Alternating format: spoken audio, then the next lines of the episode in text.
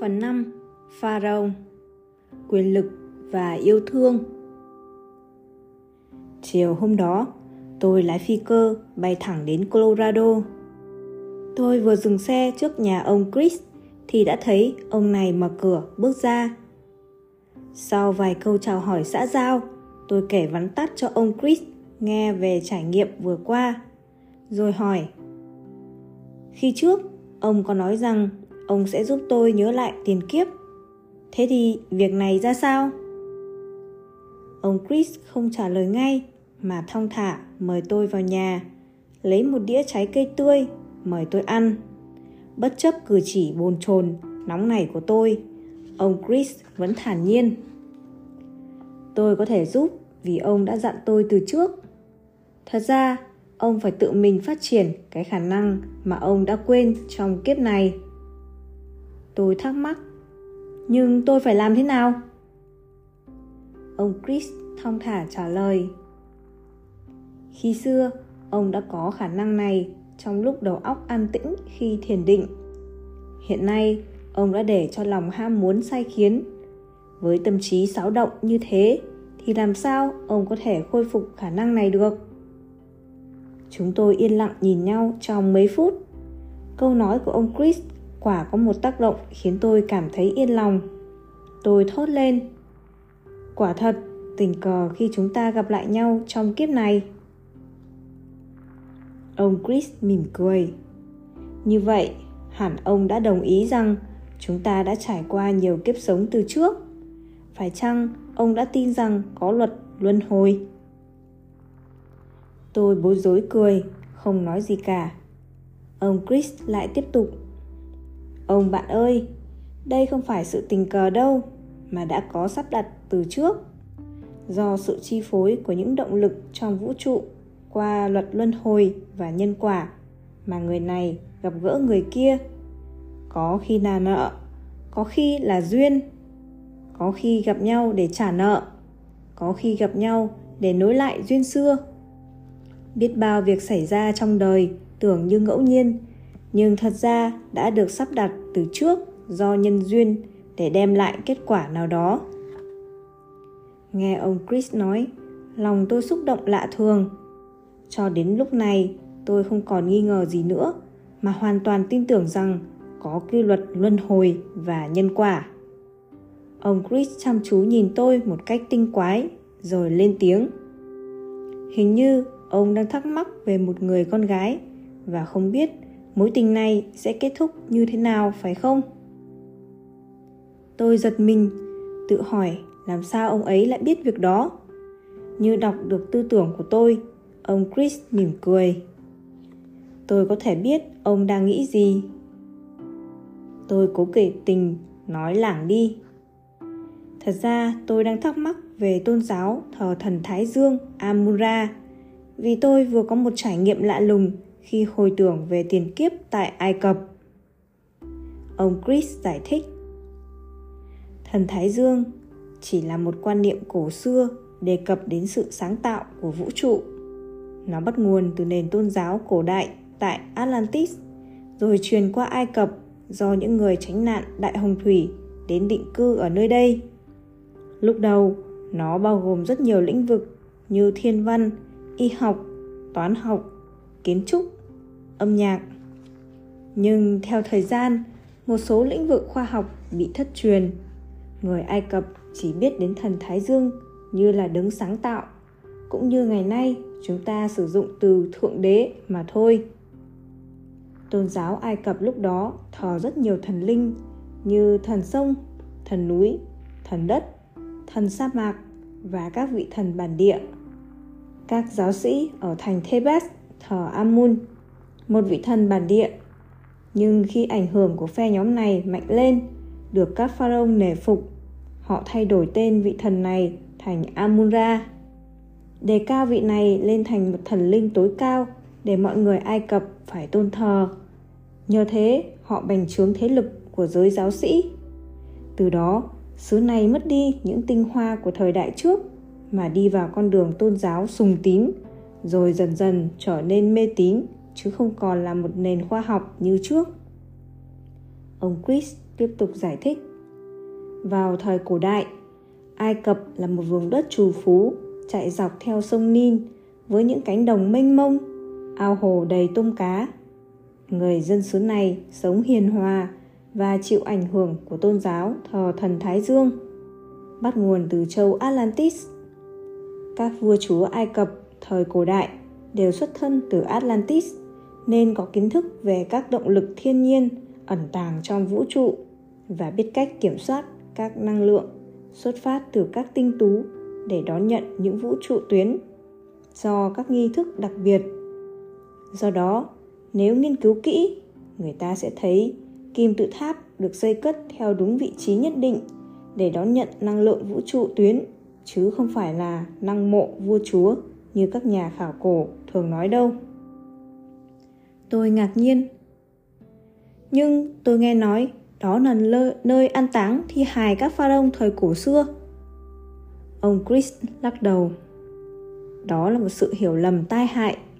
Vì hiện nay không ai biết rõ kim tự tháp được xây cất cho mục đích gì, nên tất cả đều chỉ là giả thuyết mà thôi.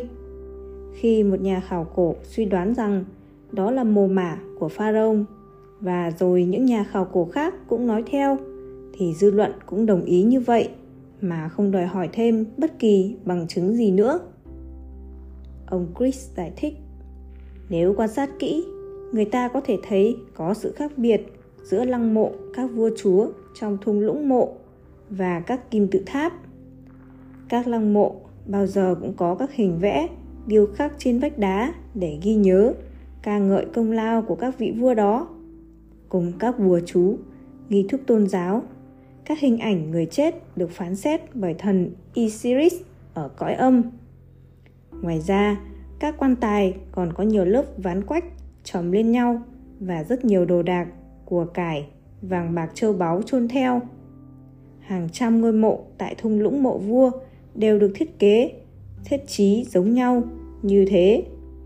Trong khi đó, tất cả vách đá trong kim tự tháp hoàn toàn trống trơn, tuyệt nhiên không có một hình vẽ hay dấu hiệu gì cả. Đã có ai hỏi tại sao lại có sự khác biệt như thế chưa? Tôn giáo ai cập chủ trương trong lăng mộ phải ghi rõ các biểu tượng với bùa phép thần chú và cuốn tử thư để đưa hồn người chết về cõi giới bên kia. Thì tại sao trong các kim tự tháp lại không hề có hình ảnh hay bất kỳ chữ viết nào? Tại sao người ta đã bỏ công ra xây dựng một công trình to lớn vĩ đại mà bên trong lại trống trơn chẳng có gì hết. Không một hình ảnh không một dấu tích không một chữ viết. Như vậy nó đã được xây lên vì mục đích gì chứ không thể là lăng mộ được? Hiện nay các nhà khảo cổ cho rằng kim tự tháp vĩ đại được xây dựng tại vùng Giza là mô mả của các pharaoh mang tên Khufu, Khafre, Menkaure nhưng có ai từng tìm thấy xác ướp của những ông vua này ở đó đâu? Lịch sử ai cập cũng không ghi chép gì về triều đại của những ông vua này mặc dù từ ngàn xưa người ai cập đã biết chép sử ghi nhận chiến công của vua chúa trong các đền thờ hay lăng tẩm. Nếu những ông vua này đã cho xây những công trình vĩ đại như thế thì hẳn họ phải là những vị vua đặc biệt nhưng tại sao không một sách vở, tài liệu hay văn tự nào nói đến mà chỉ có vài giai thoại rời rạc? Đã ai biết đặt câu hỏi tại sao lại như thế không? Phần lớn các tài liệu cổ về ai cập đều ghi rõ các công trình kiến trúc ở thung lũng mộ vua, trong đó có cả tên của những kiến trúc sư, giáo sĩ phụ trách công việc mà không tìm thấy một tài liệu nào đề cập đến quá trình xây dựng những kim tự tháp, hay nó đã được hoàn thành như thế nào? Tại sao lại có sự thiếu sót như thế chứ? Kim tự tháp vùng giza được xây bằng những tảng đá khổng lồ, chồng khít lên nhau một cách tuyệt hảo, không sai lệch một ly. Mỗi tảng đá nặng cả trăm tấn, thì làm sao người ta có thể khuân hàng ngàn tảng đá vĩ đại như vậy, trồng lên cao thế được? Dù có hàng trăm ngàn nô lệ kéo những tảng đá này cũng không thể nào làm được như thế chỉ với sức người Ngày nay, với máy móc hiện đại nhất, con người cũng không làm nổi việc đó, huống chi là mấy ngàn năm trước. Vậy thì ai đã xây cất những kim tự tháp này và sử dụng những kỹ thuật gì? Những tảng đá xây kim tự tháp được đục tách ra từ những nặng núi cách xa đó hàng trăm dặm. Làm sao người ta có thể vận chuyển hàng ngàn tảng đá khổng lồ giữa sa mạc vùng Giza trong khi người Ai Cập vào thời đại đó chưa biết sử dụng bánh xe lăn hay cần trục. Phải chăng người xưa đã sử dụng kỹ thuật nào đó thuộc một nền văn minh khác mà ngày nay không ai còn biết đến? Ông Chris ngừng lại nhìn tôi, mỉm cười nói thêm. Hiện nay, trong các khu rừng rậm tại châu Phi và Nam Mỹ, còn một có vô số kim tự tháp tương tự như ở Ai Cập mới được khám phá. Các bộ lạc sống ở vùng đó đều nói đó là đền thờ của tổ tiên họ, nơi thực hành các nghi thức tôn giáo, chứ có ai nói đó là mồ mả chôn cất vua chúa đâu. Tại sao các nhà khảo cổ tin rằng kim tự tháp Ai Cập là lăng tẩm của vua chúa, trong khi kim tự tháp Nam Mỹ chỉ là nơi trốn thờ phụng? Đã có ai biết hỏi tại sao lại có sự khác biệt như thế không?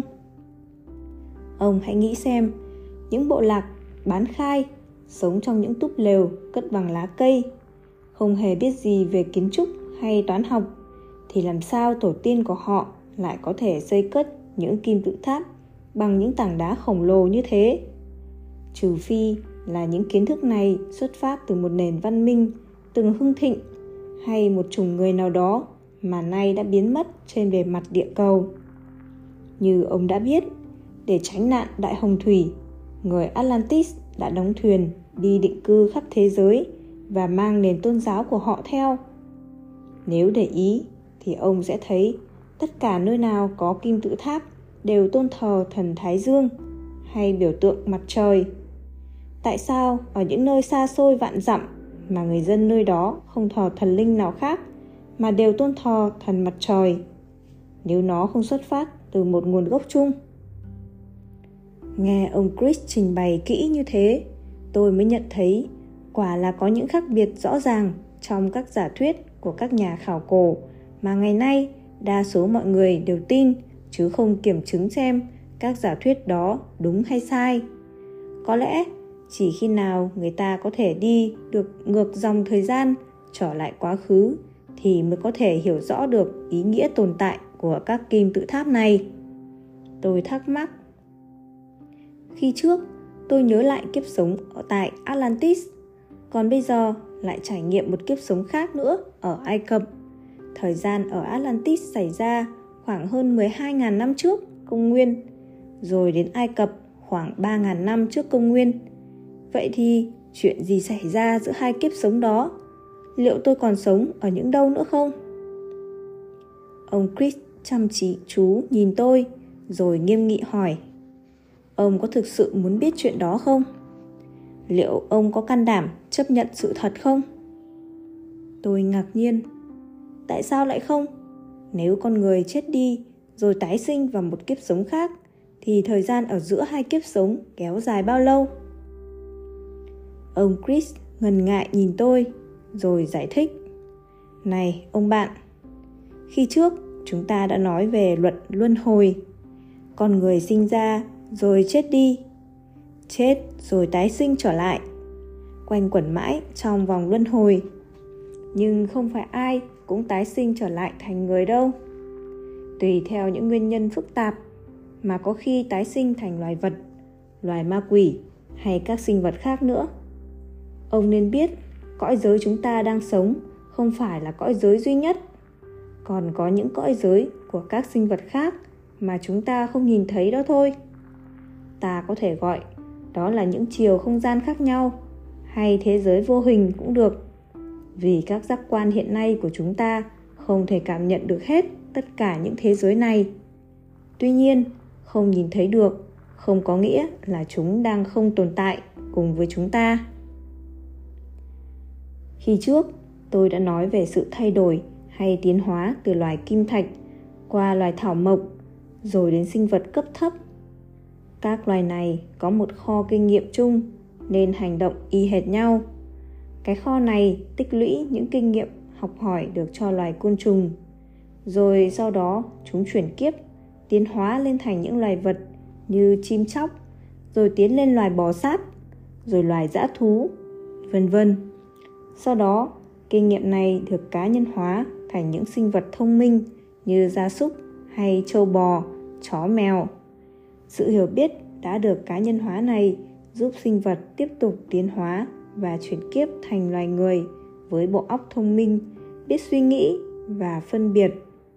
Sự thay đổi từ loài vật cấp thấp lên đến loài người được khoa học ngày nay gọi là luật tiến hóa ông chris nhìn tôi như để chắc rằng tôi hiểu rõ những điều ông nói. Rồi tiếp tục. Tuy nhiên, có tiến hóa thì cũng phải có thoái hóa. Nghĩa là thay đổi từ loài thông minh thành những loài cấp thấp. Một sự thông minh lớn có thể biến thành nhiều sự thông minh nhỏ. Do đó, khi một người thoái hóa thành loài thú, sự hiểu biết cũng đi theo những sự hóa kiếp đó chẳng phải trở thành một con thú duy nhất mà thường trở thành nhiều con thú nếu không như thế thì chẳng lẽ một con thú cũng thông minh như người hay sao hãy lấy ví dụ về một người chuyển kiếp thành 10 con chó mỗi con chỉ có một phần 10 sự thông minh của người đó thôi vì sự thông minh đã bị phân tán ra thành 10 phần. Trong quá trình chia cắt này, sự hiểu biết phải kém đi. Do đó, những con chó này không thể thông minh như người được. Trải qua hàng triệu năm, phát triển từ loài cấp thấp lên đến loài người, sinh vật phải trải qua biết bao nhiêu kiếp, học biết bao nhiêu thứ, thanh lọc biết bao nhiêu điều mới chuyển kiếp được thành người. Con người với đầu óc thông minh biết phân biệt điều hay lẽ phải phải tiếp tục học hỏi để tiến lên những vị trí cao hơn để trở thành các bậc tiên thánh điều đáng tiếc là thay vì họ học hỏi để hiểu biết nhiều hơn, họ lại hành động thiếu hiểu biết nên phải chuyển kiếp trở lại để học thêm những bài học mà họ còn thiếu sót.